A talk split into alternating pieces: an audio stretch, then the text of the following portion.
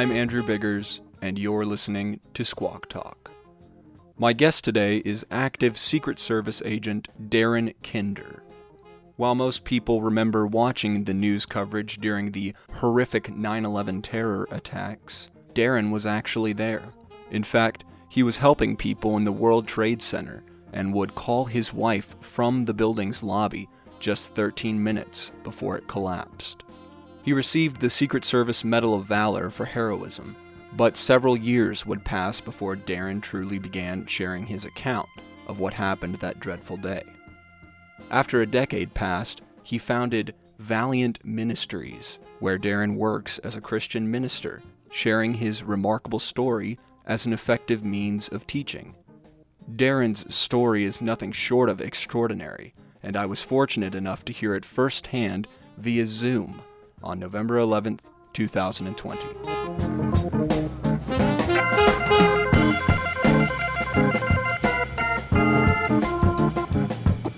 You've had quite an interesting career and you've got a very moving story. Before diving into that, how has the year treated you? uh, well, it's been a bit of a curveball for everyone, right? Um, yeah, I've been uh, I've been on the road quite a bit, being um, being that time of year for me for for my job. But um, been on the road a bit, but uh, kind of adjusting to a lot of different uh, different things, like we all are, as far as being uh, being home a lot and uh, having all kinds of different unique circumstances. But uh, my family as well. I'm a I'm a father of a father of four boys, and I've been married for over 20 years. So um, we haven't killed each other yet, so that's great. and um, and we we're making all those adjustments like we all are, but we're we're uh, we're healthy, uh, we're relatively happy, and um, moving forward. Very good to hear it's interesting. This whole thing with coronavirus and quarantine has kind of been a pretty ingenious social experiment.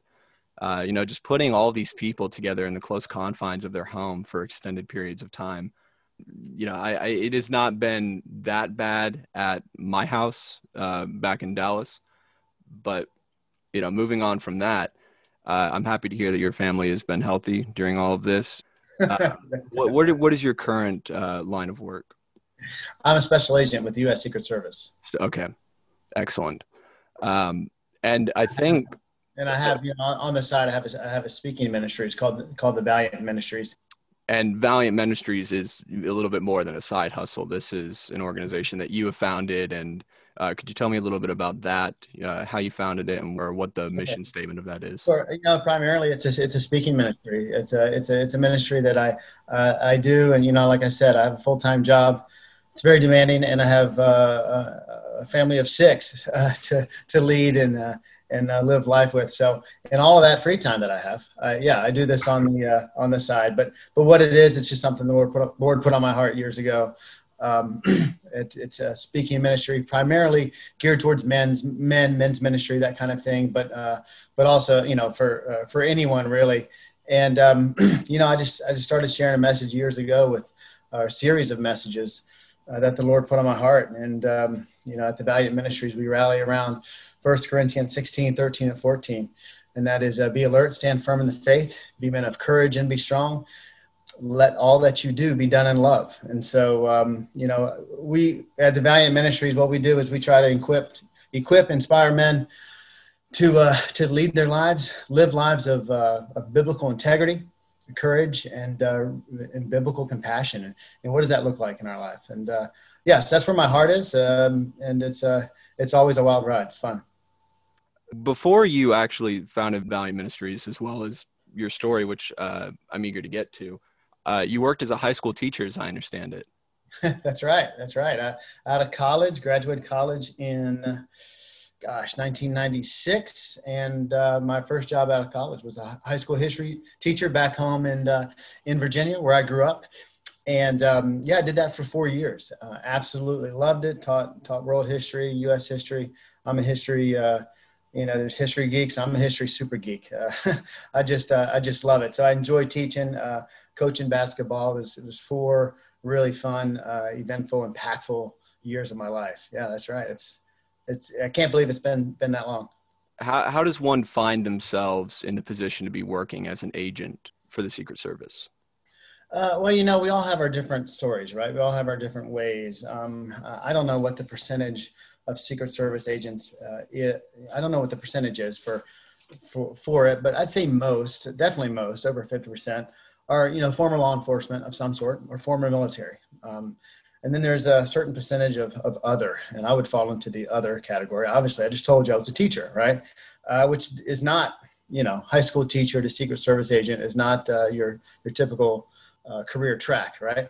But um, you know, the the Lord had the Lord had other plans in mind, and you know, I, I was coming out of uh, college. I intended to go into the military, and I could not for uh, for medical reasons and uh, I didn't see that one coming. So that was kind of a curveball. So uh, I went to teaching, uh, which was also a passion of mine. So it was great. But um, as I was teaching, as I mentioned, I really enjoyed it. But as I was teaching, I just had this um, this itch that still needed to be scratched. You know, an itch to serve, uh, an itch to serve serve my country and serve something greater than myself.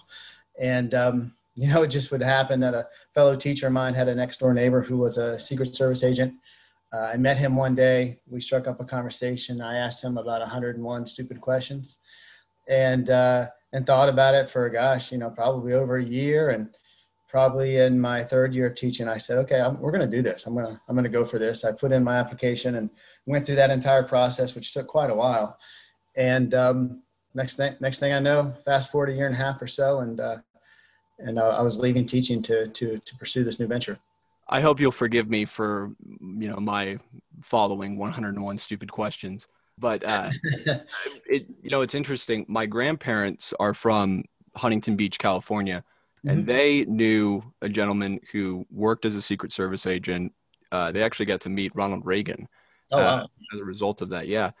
And they, uh, my grandparents moved to Lantana, Texas, which is near Flower Mound, I believe and they had kind of lost contact over the years with the the Secret Service agent, his wife, and wouldn't you know it, the house that's just two houses down from their own sells, and in moves uh, the Secret Service agent and his wife, and they kind of just rebuild that friendship out of, out of wow. Yeah, it, it's just it's pretty bizarre, but uh, he has shared some interesting uh, tidbits of knowledge with me, but. Um, I was put in touch, and I should thank Brian Foley for mentioning uh, you and your uh, impressive career as well as you know your story. Sure, sure, yeah. Uh, Brian Foley's a a good man. Uh, I know he's a a neighbor of yours, and he's he's one of my best friends, and uh, he's a great he's a great role model for me. So I think of him very highly and very often. Um, sure. Where do you want to Where do you want to jump in? I mean, I don't know how much you're you have um, you have cued in the listeners as, as, to what we're as to what we're talking about. But uh, I can only assume, Andrew, we're talking about um, my experience on 9/11 in the in the World Trade Center. Is that right? That is the one. that is the one. Somehow I knew. Yeah, yeah. You know, I was um, sure. I mean, we can walk through that. I can, I can, I can go blow for blow, but um, I really would encourage you just to jump in and, and, ask questions as we go, or come to a full stop. Um, at any point because it doesn't have to be a, uh, it doesn't have to be a one-way conversation for sure. But um, I was working uh, in New York City. My first first ten years of my career were in the New York field office, and uh, our our office uh, at that time was was located in, in the World Trade Center. We were in seven World Trade Center. So most people they think of the World Trade Center, they think of the two towers, and, and understandably so. But that was World Trade One and Two, and then on the corner of uh, on the, on the corner of each of that complex. Each corner was was World Trade three, four, five, and six, and then across across the street from the North Tower was World Trade seven. It was the the third tallest building. I can't remember exactly. I believe it was you know it was about forty or fifty stories tall. I can't remember exactly, but that's where our office was, and. Um, yeah, I was I was I was there that day just for another day at work. I just finished working out in the gym in our office. I just finished getting dressed, and uh, and uh, and it happened, and and and so begins the story. And so you're just you're directly across the street from the site of what would be a historic attack on the United States. Oh yeah, absolutely. Well, I mean, when I when uh, I was just getting dressed in the in the gym locker room, and they put an announcement on that we all had to evacuate, so I didn't know why, and I ran up one flight of stairs to um, to my desk to to get some gear, and uh, I went over to a window. I saw people looking out a window, and I uh, looked out the window, and I was facing south, looking at the north tower again, maybe I don't know, 20 yards away, looking up and seeing the you know seeing the flames and the smoke pouring out of the out of the north tower. Um, you know, kind of kind of kind of punched me in the gut because I just knew, I don't know if I just knew in my heart or I knew from my training or whatever, I knew whatever I was looking at was not an accident. Uh, so from, from step one, I'm operating the rest of the day on this is, uh, this is some sort of an attack. Now I didn't know, I had no clue as to the magnitude of that attack. Right. But, um, but that's what I was thinking. So, um, yeah, I just evacuated, evacuated that building with the rest of my, uh, the rest of my colleagues. And we ended up, um, going out as a group uh, onto uh, onto Vesey Street. I'll mention some streets here as I'm relaying this story. It just kind of helps me orientate things in my mind. Uh, the story in my mind. I know it doesn't mean much to most of your listeners, probably, probably unless they're uh, familiar with the area. But we all ended up uh, just kind of marshaling on the West Side Highway, where a bunch of ambulances and fire trucks were um, were marshaling to kind of start start victim collection. They were they were just bringing in people that were hurt and wounded. And we had these huge first aid kits that we used for our job.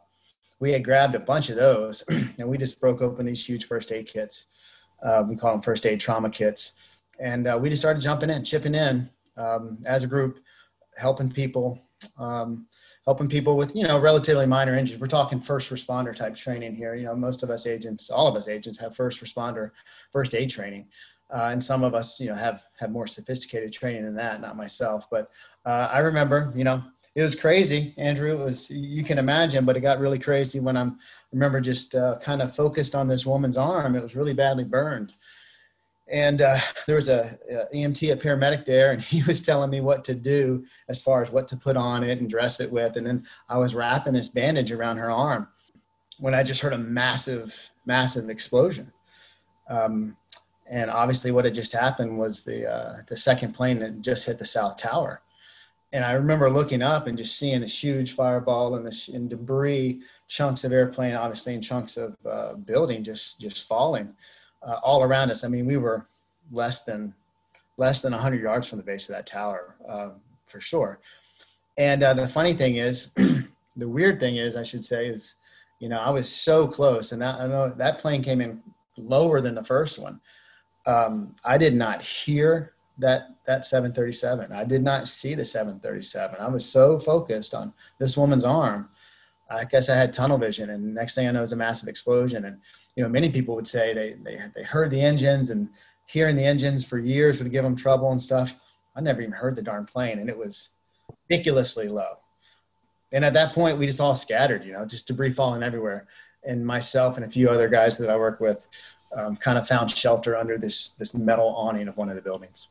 I've heard people describe the explosion as what they would imagine to be the sound made by a train falling off a cliff, just mm.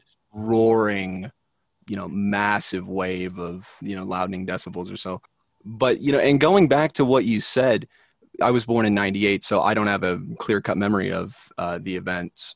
But from the numerous people I've talked to, there was this seems like almost a nationwide, if not maybe even international level of uncertainty, right? Where it's like, and even some media reported this is like, oh, you know, it must have been a lost plane, you know, sure. maybe a drunk pilot or something. I'm not sure, but at that point, I mean, and even before then, you said you had a pretty serious feeling that this was intentional.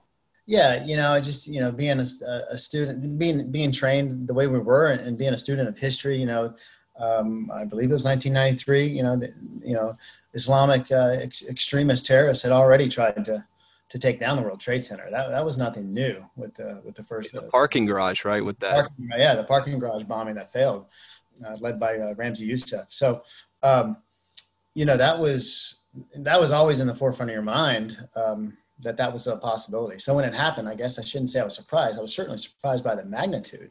Now I should say um, for a good portion of this story, keep in mind, I'm, I'm pretty ignorant of the facts uh, as, as I'm there. I, I, would later be climbing the stairwells of, of the North Tower. Um, and, you know, we'll, we'll, get to that later, but I, while I'm doing all that, I still had no idea that two 737s had slammed into these towers. Um, I thought they were bombs. I thought they were maybe small planes. I really actually had no idea what they were. So uh, keep that in mind as I'm doing a lot of this stuff that we'll we'll describe later. I'm pretty ignorant of the facts. Ignorance is bliss. What were the emotions, uh, street level? What was there panic? Was there you know kind of a deliberate you know effort across the board to okay you know this is awful but we got to help these people right yeah. here right now? What i remember looking at people other people was like a shell shock bewilderment. Not necessarily a panic but a shell shock bewilderment. Uh, for me i'd like to say uh, you know my, my the emotions that you mentioned the emotions for me were not exactly holy. Uh, i was pretty angry.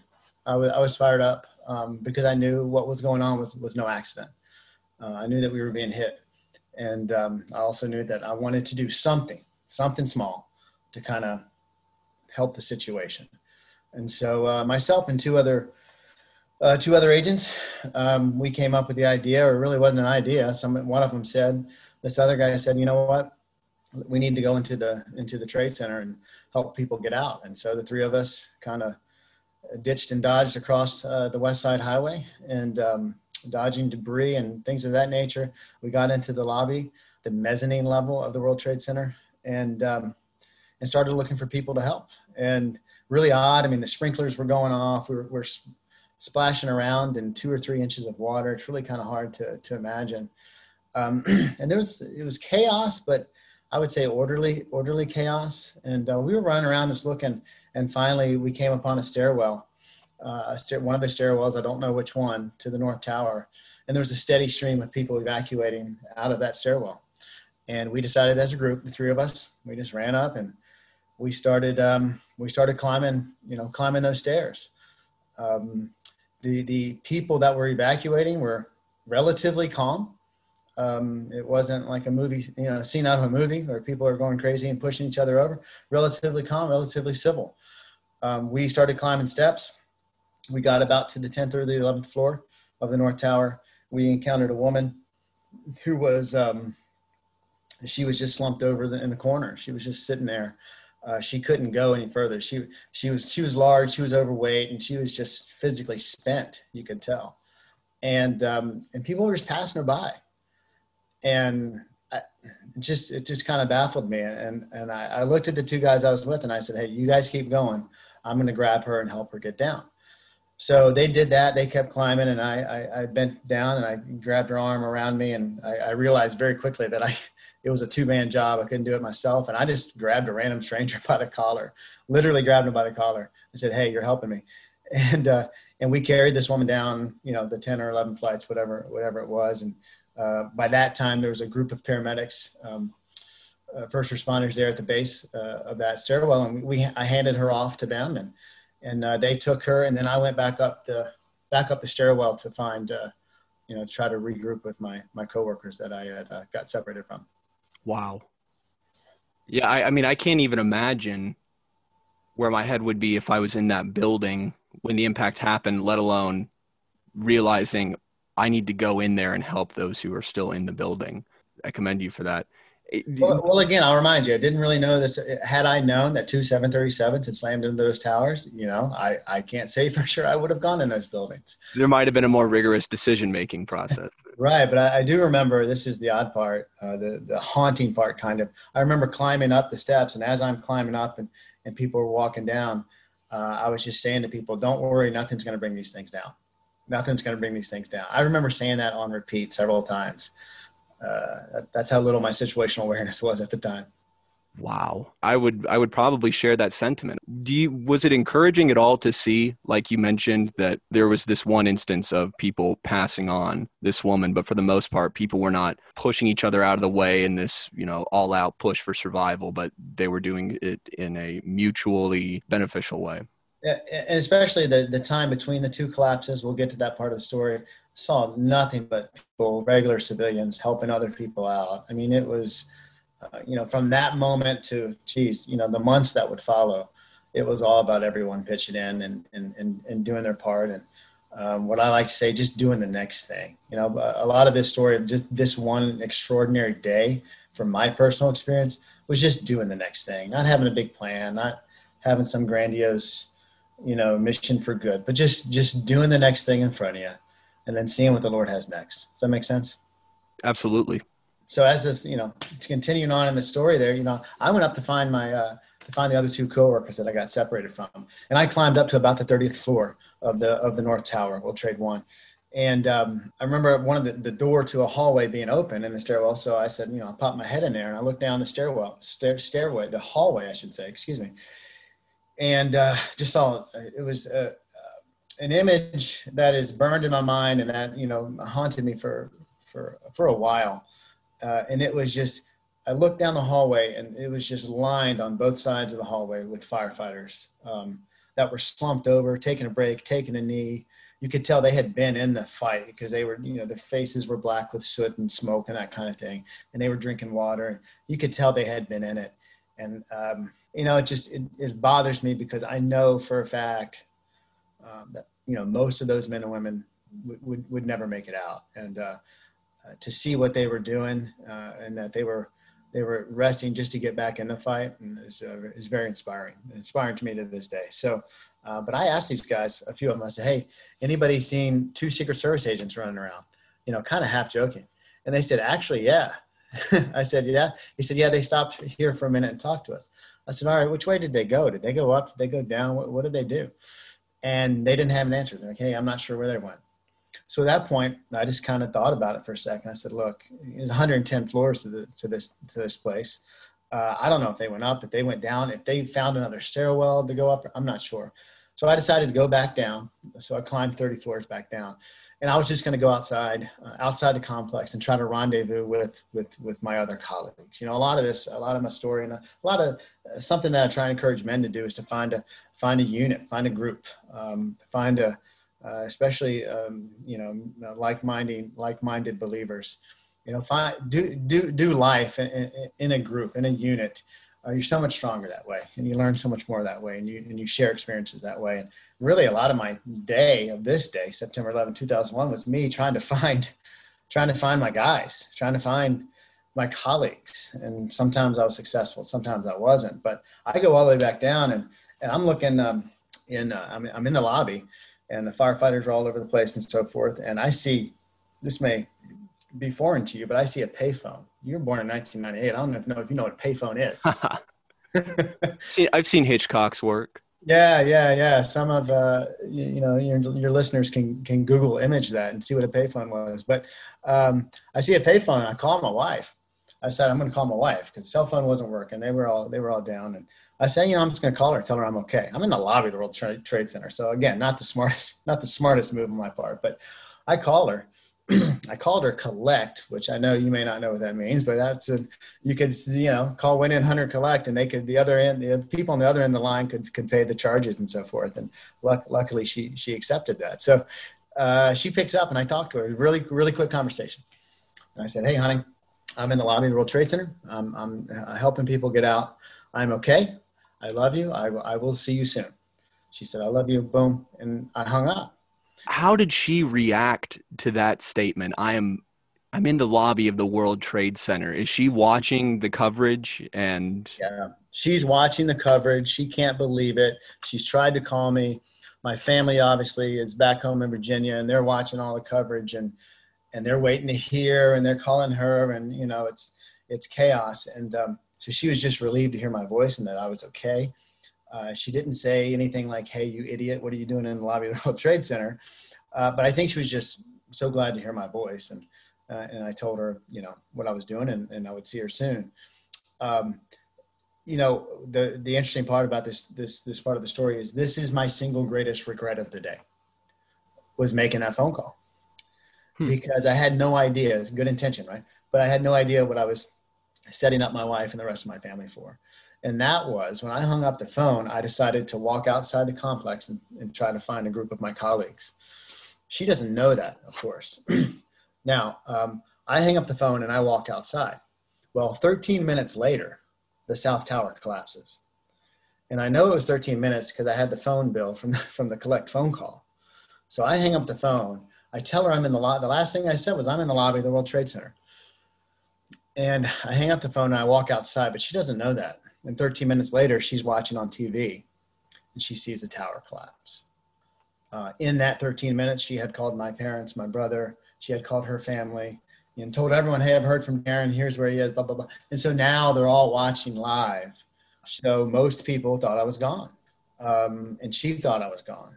Um, she just said she just fell to her knees in the living room as she as she's watching, as as anyone who had a loved one there, I'm sure it was. Well, and making it just more all the more painful, the last thing that you told her was, you know, there were words of reassurance that it's fine, sure. things are they're going to be fine. Sure, because again, I thought things were right. I thought I thought the most uh, kinetic action of the day was over, but uh, I was I was sorely mistaken. So um, so yeah, so what she didn't know this was that I went outside, and I was outside. It was the corner of uh, corner of Church and Vesey Street, and I was sitting there talking to a police officer. I was asking the officer if she had seen any other Secret Service agents, uh, seen them gathering anywhere, and uh, I hear this high pitched metal on metal kind of screeching sound, and I turned to the officer. I said, "What is that?" She said, "I don't know." And just as I looked up, I saw the the top of the south tower buckle and begin to collapse that steel had, had finally given way. And for the uh, for the uh, the first time, would be a couple times that day, I thought, you know, my first thought in my mind was, Andrew, I'm dead. My first thought was game over, because I was crazy close. I was, gosh, 80 yards or less, maybe from the base of that tower, uh, maybe 100 yards. I'm not sure, but I was close, and I was like, man, it's it's over. Luckily, uh, the second thought in my mind, which I believe was the Holy Spirit, was run. and I started running. I was obeying the Holy Spirit, right? And uh, and I just ran, and I started running um, uh, running uh, east uh, on Vesey Street, and I just started sprinting, and um, I started hearing the the pancaking of those floors. Uh, and this, for me, you mentioned a freight train earlier. This was the freight train that that haunted me for for a few years uh, it was just this pancaking of the floors. And I'm like, oh my gosh, the world's coming down on me. And so I'm running across the intersection. I see a fire truck. And for a second, I thought to slide under that fire truck, like you're sliding in the home plate, get under there because I knew everything was about to collapse. Right. I took a step in that direction. And then I, I don't know, I don't know why I changed direction. I kept going straight. Uh, and now I hear this pancaking, this pancaking, and now and now I just hear this roar, this this just this it's hard to describe like a train like a freight train just this huge rumble getting closer and closer and uh, i saw this there's this truck on the side of the road selling coffee and donuts and so forth.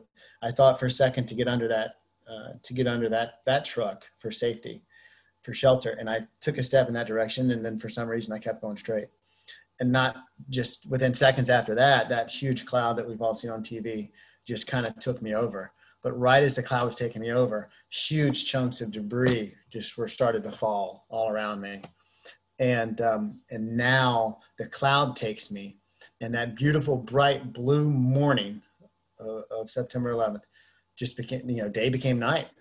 I could not see my own hand in front of my face, and this pulverized concrete soot smoke stuff immediately enters my mouth, enters my lungs. I start gasping uh, but I have to keep running because there's still large things falling all around me. And uh, so I'm running, I'm tripping, I'm falling. I ran into a parked car. I mean, that's how much I couldn't see. Uh, and, t- and I don't know how much you know, time and space kind of get compressed and, and so forth and all that. I'm not sure how far I ran, but I do know that stuff had stopped falling around me. And now I find myself just in darkness.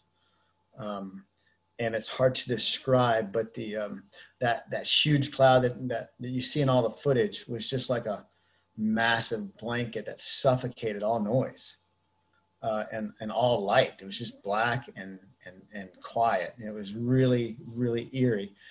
But then I started hearing voices, and I started. Uh, you know, hearing voices uh, of people calling out for help, wounded people crying, crying out. And it was, uh, it was really disturbing. And you can't even see your hand in front of your face, let alone one of these. Exactly. I can't even see my hand in front of my face. But I walk a few more steps, and all of a sudden, Andrew, I see the darndest thing out of the corner of my left eye. I see sunlight, and I'm like, okay, we'll go to this, go to the light, right? Go to the sunlight. So I, I stumble across the street, and I realize once I get over there that I'm looking up a narrow alley, looking north up a narrow alley. At the other side of that alley, the cloud hadn't gotten to yet was sunlight and so I'm like, sweet, let's go to the light. So I take a few steps, but then I turn around because those voices just stop me in my track. You know, these people calling out saying, I, I need help. Somebody help me. I can't see. I'm hurt. Things of that nature. And so uh, I don't know why, but I stood there and uh, I started yelling at the the top of my voice in this darkness and standing in front of this alley, and I started yelling as loud as I could. You know, follow the sound of my voice. Follow the sound of my voice. There's light this way. Um, there is there's sunlight this way. Follow my voice. Follow. My, I said it on repeat. I may, I may have said it a hundred times, and slowly. So I was trying to be like a like a beacon, right? Right. Slowly, slowly but surely, people started working their way to me, and they and they just you know started staggering across the street, coming to you, coming to me, bloodied and beaten and just battered. They looked just like I did, and I would just take them and I'd point them up that alley and say, "Go north, go north, go to the light, go to the light." It was really, really a powerful moment for me because years later, you know, the Lord really put it on my heart of what a beautiful metaphor that is um, as to the Christian walk, uh, as to our our our job as believers to be, as scriptures would say, ambassadors of light in this world is to is to point people to the light, and that light is is, is obviously Jesus. It seems like so, a total parallel. Uh, yeah, but you know what? I'm so I'm so not smart. It took me about ten years to see that to see that metaphor, right? And the Lord just kind of hit me over the head with it one night, uh, one day, and just said, "Look, this is this is part of the message I want you to start sharing with people." Because Andrew, I didn't share this story with anyone. I may have shared this story, you know, for gosh, for 10 years, there may have been 10 or 12 people that heard this story, heard this experience, because it was just too dark, didn't want to go there. Uh, about around the 10 year anniversary of 9 11, the Lord put it on my heart to, to start sharing the story. And He's like, and one of the things He said was, Hey, this is a metaphor I want you to use. I want you to challenge people, challenge Christians, challenge men specifically to be the man standing in the alley pointing people to Jesus to be the man standing in the alley in the darkness, pointing people, uh, pointing people to the light. And you know, G, uh, Jesus says in John eight that I am the light of the world. He who follows me will not walk in darkness, but will have the light of life. Uh, John ten, Jesus says, um, "But you do not believe because you're not not of my sheep. But guess what? My sheep hear my voice. I know them, and they follow me." So you know, I like to take the break to say, "Look, Ben, Christians, believers, what are you doing in your life right now to point people to the light, to point people to Jesus? The, the scriptures call us an ambassador of light. An ambassador speaks for a higher authority in a foreign land. We are not home, we are living in a foreign land. And we speak, we represent a higher authority, and that's Jesus in this world. And, and we're to, to, to, to be the men, to be the women, pointing people to the light and you know I, I, can't help but think of you know that metaphor continues right? I can't help but think of the, the condition that these men and women came to me you know that day when i'm standing in front of the alley. Now i'm not thinking any of this. I'm not thinking of this metaphor. I'm not thinking at the time of course right? I think it's you think it survive i'm thinking survive help people get out of there right? But uh, i can't help but now think back at the condition in which those people made their way to me which was beaten bloodied battered filthy, right? And that's the condition in which we come to Christ. You know, you know, we you know, we're, we're filthy in our own sin. Um, God doesn't say, go fix yourself first, go fix this problem first, and then come to me. He says, no, come to me as you are. All who are weak, all who are weary, come to me as you are, and then I'm going to, you know, do this, do this incredible change in, in, in your life. And um, that's the condition in which people came to me that day. That's the condition in which we we come to Christ, and then and then He does this miraculous work with a new heart, right? When you were initially, uh, well, even before that, you said you'd only shared it with 10 or 12 people. Sure. From that point, and then realizing that this message, this story could actually prove largely beneficial to people. Uh, mm-hmm. Was it painful at all to talk about or to relive that day? You know, that's a good question. Um, amazingly, it wasn't. What it was was healing wasn't what it was it was therapeutic. It was hey i'm going to share with people that i've known for years. I had left new york. I was i was living in the dallas fort worth area. Uh, people people that knew me for years and didn't know that story didn't know that experience and so forth. Uh, i thought it would be difficult but you know it's a real romans 828 moment for me you know. Uh, we know that god causes all things to work together for good for the love of God for those who are called according to his purpose. I, am not making, uh, I'd be sure, I'd, I'd, be very clear not to make a, a grander explanation of 9-11 or the reasons or the, I, I don't, I mean, all I can speak about is my personal experience and what the Lord has done with me through me as a result of that experience on, on that day. And um, yeah, so he kind of put that on my heart and he said, I want you to start telling this story as a way to introduce people to me. And it turns out it brings me not sorrow, not pain. It brings me incredible joy. Well, And I'm sure some sense of purpose as well. For sure, because you know to fast forward in the in the story a little bit, at the end of that day and and and the weeks that would follow and the months that would follow, you know, I, I was like, "Hey, God, I get it." I was a believer at the time. Uh, I wasn't as mature in my faith, for sure, uh, but I was like, "Hey, God, I get it. You have my attention. I'm a good soldier. What do you want me to do with my life? You want me to move somewhere? You want me to change careers? What do you want me to do?" And I, Andrew, I prayed that prayer for years and it wasn't until about 2005 where the Lord spoke to me as a, I was a frustrated Christian. I was, I just felt like I didn't have, like you just mentioned, this purpose, right? And um, I knew I was saved for a reason. I just didn't know why. And I was asking why, and, and I got, I got nothing but crickets in return until about 2005. And the Lord said to me in a prayer, "Just let me use you. Just let me use you." And that was like He just removed this 800 pound gorilla off my back and I didn't know what the answer was at that point, but I knew that he was going to use me in some way for his purpose, for his glory. And I just needed to start being obedient in that and taking the next step and doing the next thing and see what he would do with it. And then fast forward five more years, right, uh, to about 2011, 2010, 2011, uh, he started nudging on my heart saying, Look, I, I, need you to start sharing this story. And um, it started at my, my home church, Dallas Bible Church, speaking to a men's, uh, at a men's dinner, a men's barbecue and um, people were floored and inspired by it. And then the pastor asked me to, to, to share the experience with the entire congregation a few weeks later, and the Valiant Ministries was born. I was like, oh, people want to hear this, and I can actually, I can bring uh, the message of, uh, of love, a message of, of, the light of Christ. I can bring it to people by way of this story. Was that at all intimidating to you? Uh, his request to say, speak it to the congregation. Um, I guess the answer is supposed to be yes, but it just wasn't. It just felt so right.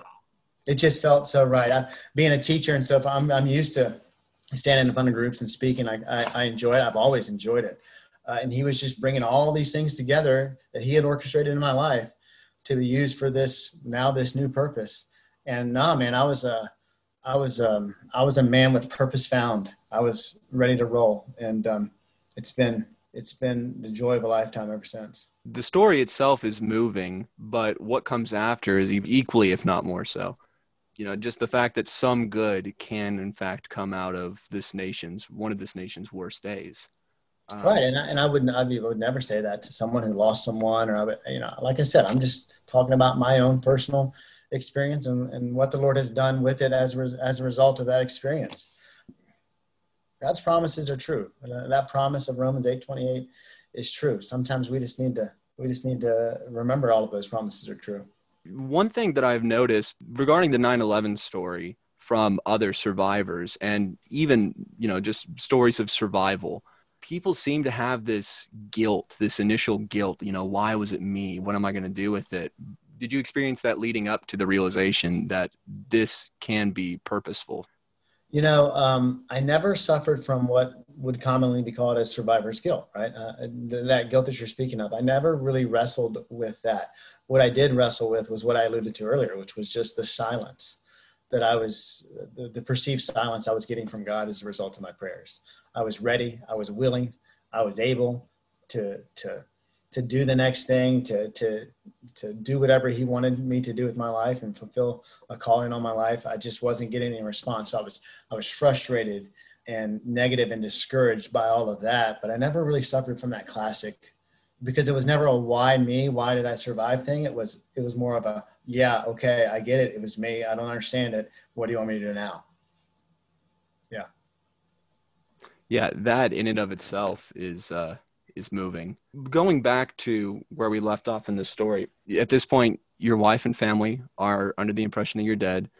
Right. The cloud has completely consumed you, and you are helping people with your voice, you know, leading them towards the light. Um, what happens when you get out of the cloud? Yeah, well, um, you know, it was so by the time I turned around to go up that alley, that, that sunlight was gone. Ironically, uh, the cloud had just kind of you know was was was was getting larger And so I just kind of hung out in that area, hung out in a little room in the alley for a little bit for that cloud to, to dissipate. And then I went out on the street just to, to, to, to look for people. And uh, one of the, you know, some of the, the, the, most disturbing scene in, in many ways of the day was that time between the, the collapse of the two towers. I was on Broadway. I think I was at Vesey Street in Broadway, um, which is further away from the World Trade Center. And it was just utter madness. Now, where earlier it was more orderly. This was this was chaos. People were walking around. I mean, I I I helped pick up a guy who was laying on the street and his femur was sticking out of his leg. Oh man! I helped pick him up, put him in a literally put him in a shopping cart that somebody pulled up, and we pushed him down the street, down the sidewalk in a shopping cart, and and, and gave him, you know, took him to an ambulance and, and handed him off. I I I mean, one of the worst parts was just watching a man stumble across the street, clearing his eyes, and he just got blindsided by an ambulance because the ambulance was rushing to the scene. I mean, it was just awful. Just just pandemonium. Yeah, just just awful stuff. Uh, but in that, I saw people helping. I saw everyone helping. I saw a man, this huge guy with those five gallon, oh, excuse me, ten gallon water jugs. You know that you that you would find one on each shoulder, and water just dripping out of it, and people being on their knees, myself included, being on their knees, just getting getting all the soot and, and grime out of their eyes, um, and and getting a drink or or, or whatever. It was just um, everyone is just it was it was it was it was chaos, but everyone was helping uh, in, in a way if they could, if they were able. In that madness, I somehow, I don't remember ever making this decision. I decision. I I end up walking back a few blocks to that intersection of Church and Vesey Street, and I'm standing on the same corner of that same intersection uh, when I hear a strange, high pitched metal on metal screeching sound and I'm thinking, oh no, I've heard that before. I know what comes next, right? I, this thing's about to collapse. And I just start running straight away. This time I, I ran north instead of east. And um, again, as I'm running, I got a head start on this one, but I hear that the pancaking again. Uh, and I was like, you got to be kidding me. Here we go again. And then that roar, that freight train just kind of roaring behind me. And this time I was able to turn right uh, uh, at a corner and I saw this revolving door sitting there, and I just threw my shoulder into that door, and I spun around in the revolving door and fell into the lobby of this thing. And as that cloud went by, and I think I was in a, a lobby of like a, an apartment building or a bank or something, and I hear this voice, and I turn around, and sure enough, there's two two other coworkers of mine who had just taken shelter in the same lobby. Uh, they were two different guys from the guys I was with earlier just two other guys who were doing the same thing I was, just trying to do the next thing, trying to help people.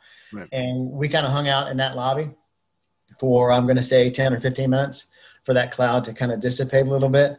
And then we kind of organized a, a search party and we all went out and um, just started, look, we, we brought a few, um, you know, unfortunately we brought a few bodies back and put them in the lobby um, for people to evaluate. I think they were gone, but uh, we just went out and, we ended up back at that same intersection, Church and Vesey Street, and that's really where I spent the rest of my day uh, at the complex in that in that intersection. And uh, and there we we commandeered some abandoned NYPD equipment, firefighting type stuff. Uh, we just there was a truck that was open, and we put like you know reflective vest on and, and flashlights and things of that nature, looking for fire extinguishers and stuff. And we're standing there. And Andrew, this is a really interesting uh, scene where uh, in my mind it, it, this is what hell must look like right? Because everything in this intersection was on fire. I mean office paper 200 floors of office space just crashed right? Office paper was everywhere and it was all on fire. Um, police cars were on fire ambulances were on fire fire trucks were on fire gas tanks were popping off. Uh, it was just utter madness. My, my, my pants kept catching the bottoms of my pants kept catching on fire. Uh, at the end of the day, my shoes, the soles were kind of melted and malformed. Uh, it was just utter, utter madness. And um, there's this one, there's this one fire truck in the intersection that somehow is not damaged, right? And one of the guys I'm with, one of my coworkers, he says, "Hey, we should hook up uh, hoses to that fire truck and start putting out some of these fires." And I remember honestly thinking to myself, "That's stupid. We don't know anything about that. You know, are you kidding me?" And sure enough, the other guy says something to the effect of, well, you know, I was a volunteer firefighter or, or I know how to do this. I know how to hook it up. And I was like, oh, we're serious about this.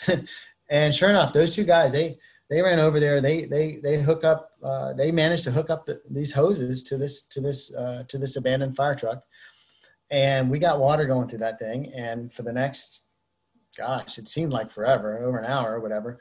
We're like this amateur hour, three man. Uh, another guy started helping us, four man amateur firefighting team and we're kind of started putting out car fires. So like, look, let's just try to. Our objective was was simple. Let's just try to clear this intersection of fire, and maybe you know emergency vehicles can make their way in here if everything's not burning. So we just started putting out car fires, which is a lot harder than you think, especially when you don't know what you're doing. But we got we got pretty decent at it.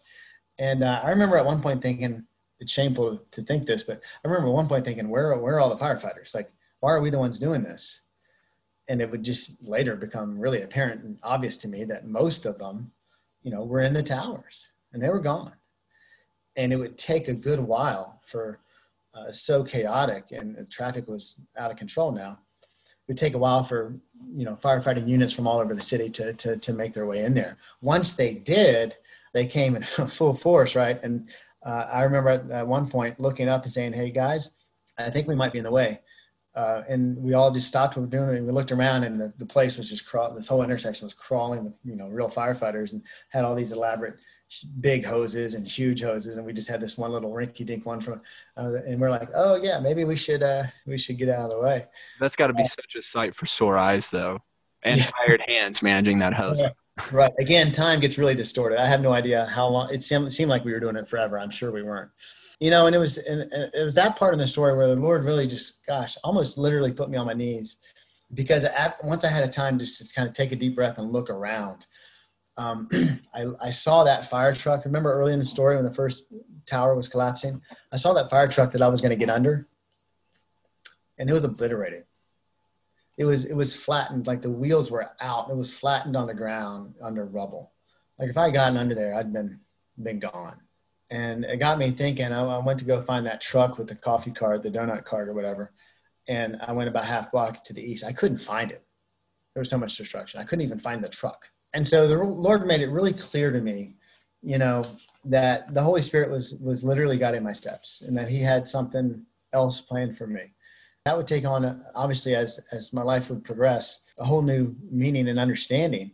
But you know, you know Proverbs sixteen nine is very literal for me uh, where it says, The heart of a man plans his way, but the Lord establishes his steps.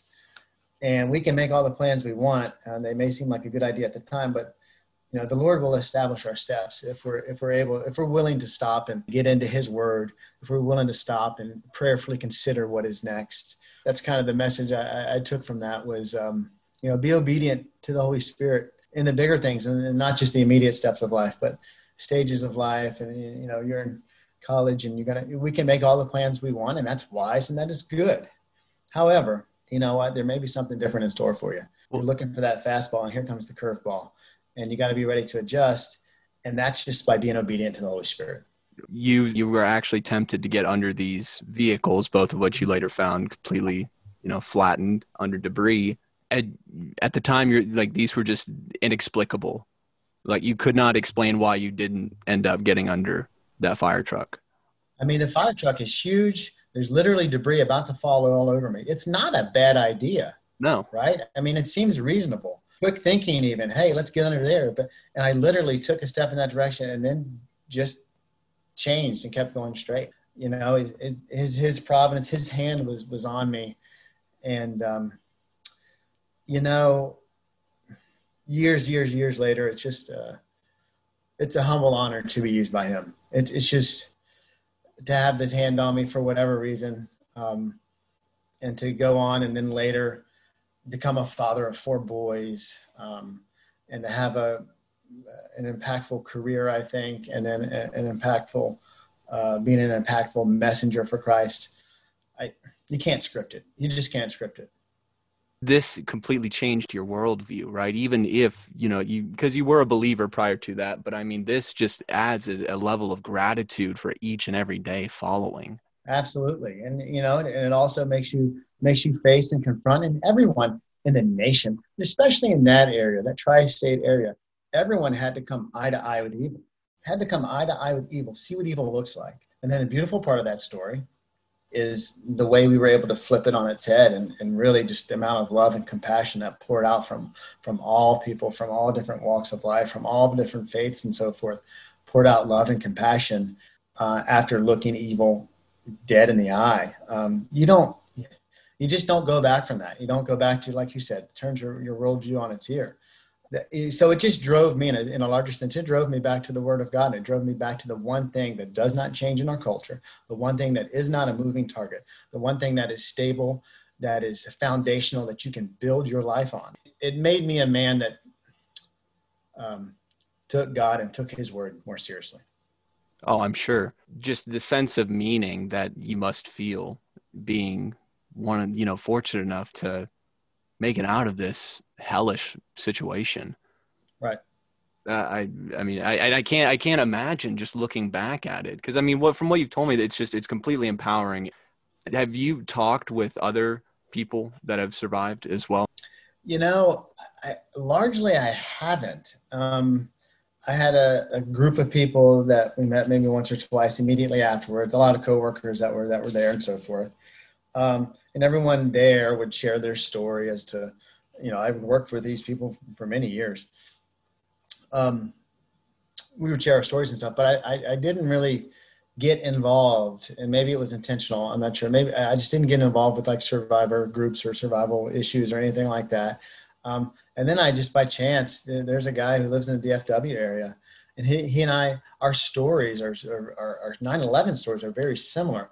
What God did with us as a result of it is, is actually quite different. And I met, uh, I, I, was linked up with him through a friend of a friend, and we met for lunch one day. And uh, it was the first time, and we're talking 10 years later, Andrew. It was the first time I sat down with someone I didn't previously know who was a 9 11 survivor, and we shared our stories. And it was fascinating. It's fascinating. It was amazing. And what God did with him as a result of his story was within weeks, he had quit his big Wall, Wall Street job and he was an evangelist and he was he was preaching God's word. Whoever would have him would, would ever visit. Like like God used him right away, right? It, you know, and he had a different plan for me. He said, no, I'm going to let you sit for 10 years and figure this out. And then I'm going to use you. It was just really beautiful to see how, see how he works. Yeah. I don't know what sounds more out of the ordinary teacher turned secret service agent or Wall Street broker turned evangelist. right. Uh, God is a God of miracles. that is, that is something. Wow. Yeah. He's a fascinating guy too. Well, uh, so obviously you go home at some point. Yeah. What is that like? Yeah, well, uh, in that firefighting mode, uh, I found a firefighter who had actually a cell phone that was working. So I was able to call home about, I'm guessing about three o'clock in the afternoon. So remember this all kicked off at like 846 a.m. Right.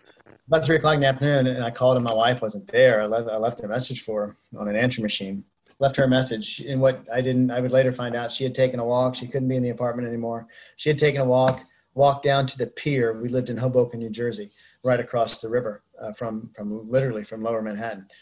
And she walked down to the pier walked out on the pier and looked at the rubble burn and was trying to figure out what she was going to do with the rest of her life. And then she comes home and she gets this message from me. And obviously she was she was elated. But um, I would finally, uh, you know, the island, the island of Manhattan was shut down, was locked down. I was finally able to rendezvous.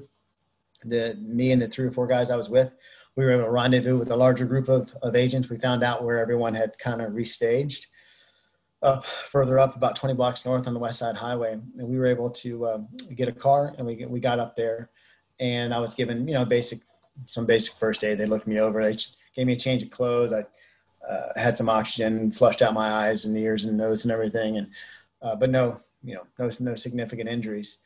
And um, you know, I, I, at that point in the story is a, is a, is a point that I like to make that myself and these three guys I was with, we walked into this room, and there were a lot of agents there and colleagues and coworkers and and you know a lot of them looked just like we did. I mean, we we looked like hell. I mean, we just we had been through this this fight and our clothes were tattered and we just looked, looked all beaten and, and, and bruised, right? And um, but I remember looking across, all the way across the room, and there was a small group of, of colleagues that were, um, you know, they were in clean suits. They had perfect hair. They had shiny shoes. and I remember just looking at them across, and I remember their expression to some of us was like, "Where the where have you guys been? Like, where the hell have you been?" And of course, Andrew, what am I thinking to myself? Where, where have you been? where have you been? And um, it wasn't personal. It's not personal to this day, but it just it just it just struck me. I remember looking at some of the guys I was with, and we're just kind of like shrugging our shoulders with our palms up, saying, "What, what the heck?" So you know, I like to make the point when I when I when I speak to groups is um, life is life is too short. Um, our days are numbered. Uh, the scriptures say life, our life is but a whisper, and uh, and so I like to, to to challenge believers, especially especially men. Don't be that guy in the in the clean suit. Um, I love that. It would be a shame at the end of your days to die in a clean suit meaning you didn't get dirty in life you didn't you didn't get into the muck and the mire and the grime your suit may be in tatters your shoes may be a little melted it may not look so pretty but man you're doing the lord's work and you're being used for his purpose for his glory my gosh don't don't end your days on this world in a clean suit well yeah i mean it's just it's a life less lived i keep thinking about that woman uh, discouraged in the corner sitting down. Mm-hmm. You know, would she have made it out? I don't know. But because you were willing to get that, you know, your suit dirty, we know that she she she made it, and that's that's a beautiful thought. And, and you know what, Andrew, I don't know who that woman was. I've never had any contact with her before. I don't I don't know what kind of life she went on to live.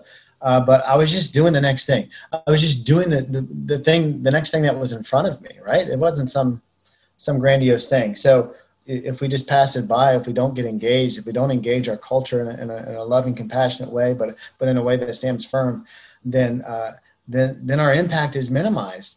And in that purpose found, in that purpose found, in that griminess, in the grittiness, in getting a few nicks on your face, metaphorically, right? Andrew, what's missed in all that? People like, oh, that's a great service and that's a great sacrifice. True, true. But what's missed is there's joy in that I think we could all use a little contentment and a little joy, right? And that's, you know, it it just um, it makes me think of the men and women who didn't, you know, who didn't make it. The 300 plus firefighters and police officers that that that that didn't make it. For those of us who did, you know, those those men and women are heroes. I saw some of them face to face. Those men and women are heroes. Um, but it makes for those of us who were able to to make it out well i'm not going to waste the rest of my days i'm going to i'm going to get my suit dirty and see what happens i think so many people today especially strive for that sense of purpose that you've derived from the situation and even just having the mentality of i'm not going to go through life in a clean suit i'm not going to just pass through mm-hmm. i'm going to continue this you know attitude of uh, appreciation and thanks while serving as much right. as you can. I, I commend you for that. Right. Well, thank you. But um, yeah, and you know, just and just to kind of kind of round out the story as far as the narrative goes, you know, I, I would eventually acquire a ride on a on a I believe it was a Nassau County police boat. Me and a few other agents, we hopped on a police boat and ran, got went across the Hudson River because we all lived on one of these two towns uh, on the right there on the river in New Jersey. And so I was let off by the boat at one of the piers, and I got off and I, I walked home, and um, I walked up three flights of steps.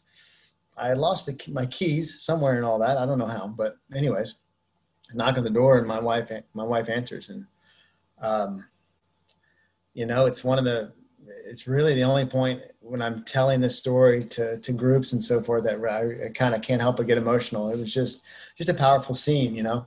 Uh, I looked like hell. Um, I looked battered and torn and just beaten and just completely filled. She didn't give me the Heisman. She didn't stiff arm me and say, "Whoa, whoa, whoa, go clean yourself up first. No, of course not, and that that's not how God does it either. What a shock that would have been. she she just hugged me. She we had this embrace, and when it's the Lord who takes us in, I call that the embrace of grace. Right? He takes us as we are in our own filth and our own messiness, and starts to make something new right away. And I think that's beautiful. And um, but we had our own beautiful moment there. Uh, my, my, wife and I. She, she says we fell down. I don't remember falling down, but she says we fell down. I believe her. Taking a really really long shower and, and getting cleaned up and just spending the rest of the evening with her, kind of just numb. And um, I give her a lot of credit. She is um, probably the strongest individual I've ever known.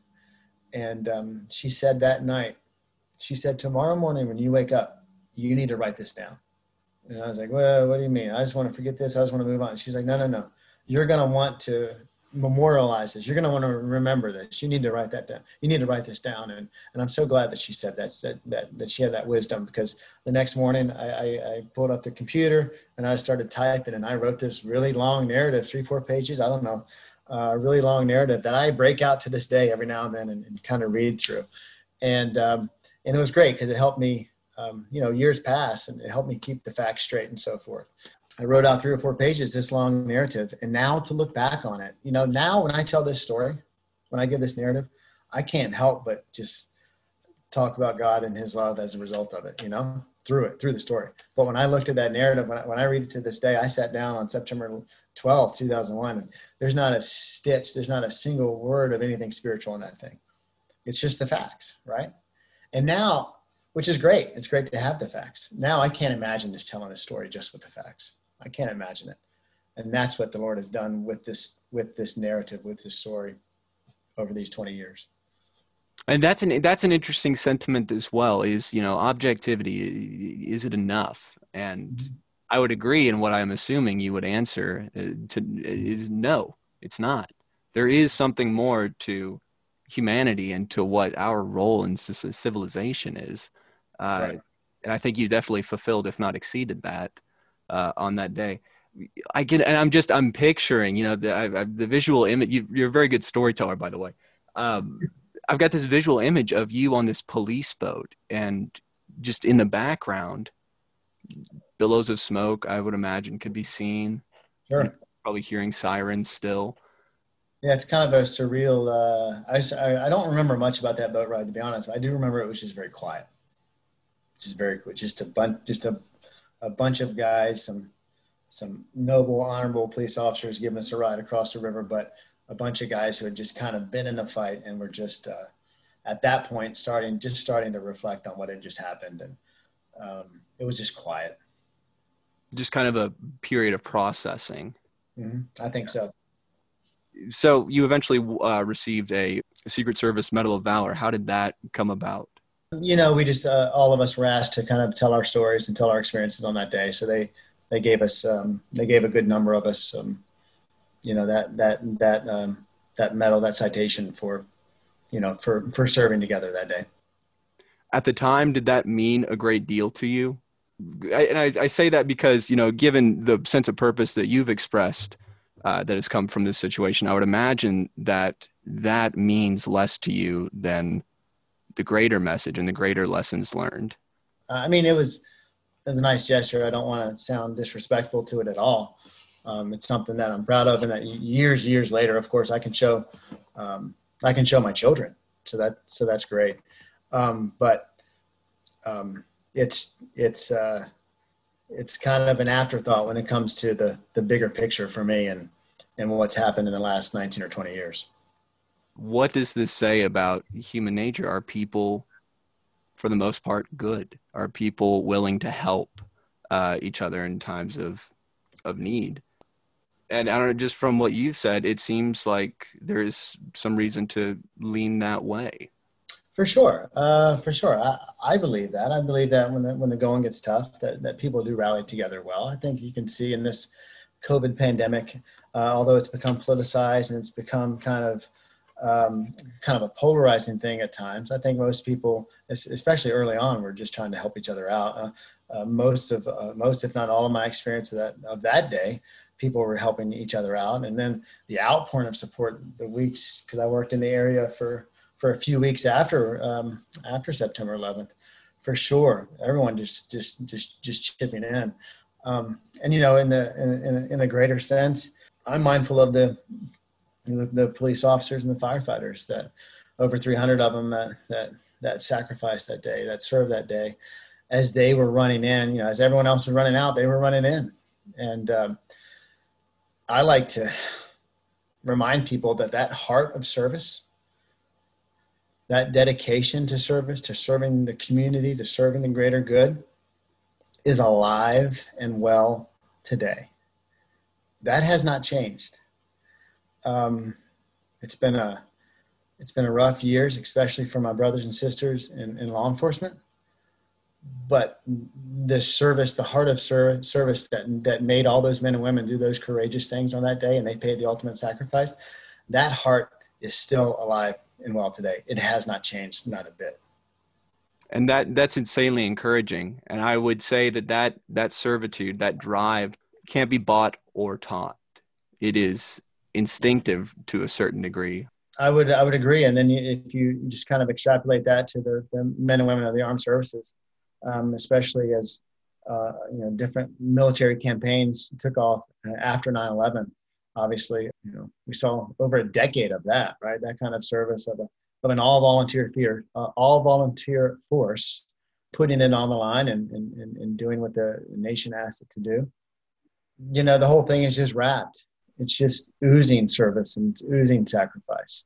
It takes a special uh, man or woman to do that kind of thing. And I'm, and I'm not talking of myself, I'm talking about these other folks. And, um, you know, um, it's, it's, it's humbling to be part of that story. Uh, it's humbling to uh, be mentioned in the same breath of those men and women, but um, they do it day in and day out. This is one day. I mean, this is, the story I just shared is a story of survival it really it's just a story of survival. You know, these men and women that we're talking about, they're, they're doing this stuff day in, day out, and they're not getting the recognition, and uh, they deserve our honor and our respect. And um, but to believers, I would say, you know, if this if this story, if you think this this story is is is incredible and stuff, well, it is an incredible story, but it is at the end of the day a story of of of survival. Each one of us as believers has a story of salvation that's a story to share. So while this story of survival is is really fascinating and interesting, everyone wants to hear it. I understand, but we each have a story of salvation that is worth sharing, and it would be a. And that's one way to get your suit dirty. It's one way to get a simple way to get your suit dirty. Suit dirty. Share your story.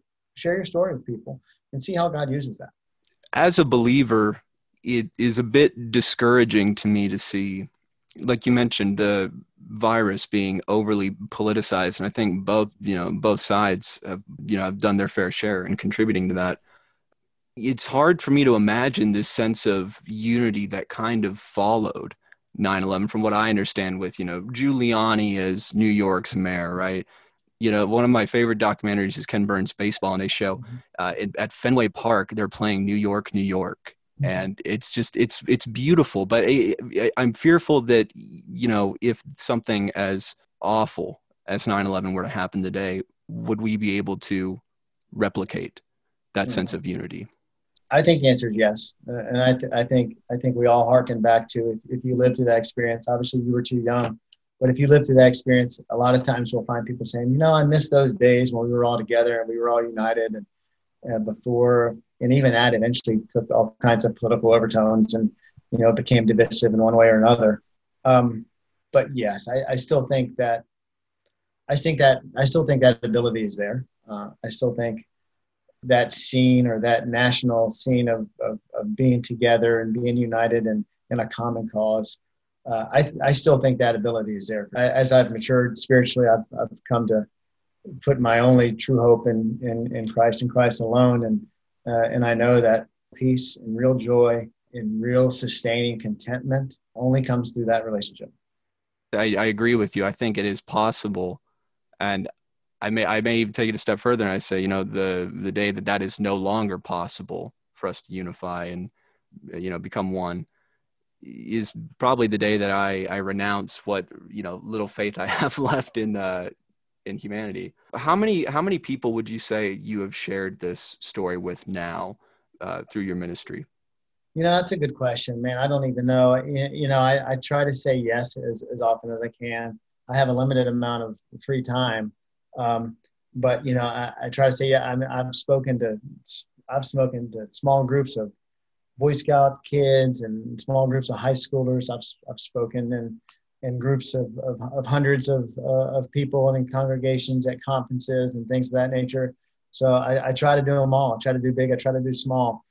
Um, but gosh, I'd be, I don't know. I, th- I think I feel like I'd just be pulling a number out, out of, out of thin air. But um, I mean, it's, it's, it's well over a thousand, but I really don't know.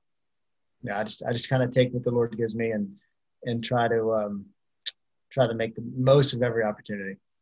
Well, and for our listeners, if they want to learn more about your work, where where is a good place for them to look? Sure. Uh, the website is probably best. It's called thevaliantministries.com.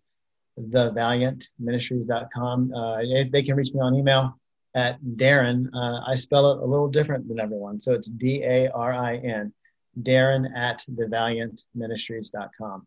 And um, yeah, that, that email doesn't go to it doesn't go to, a staff or anything. It goes it goes straight to me. It goes straight to my phone. So, uh, right. so I'll, I'll, get back to you. And I'm, but I'm always looking for uh, for opportunities to to share and just uh, interact with people.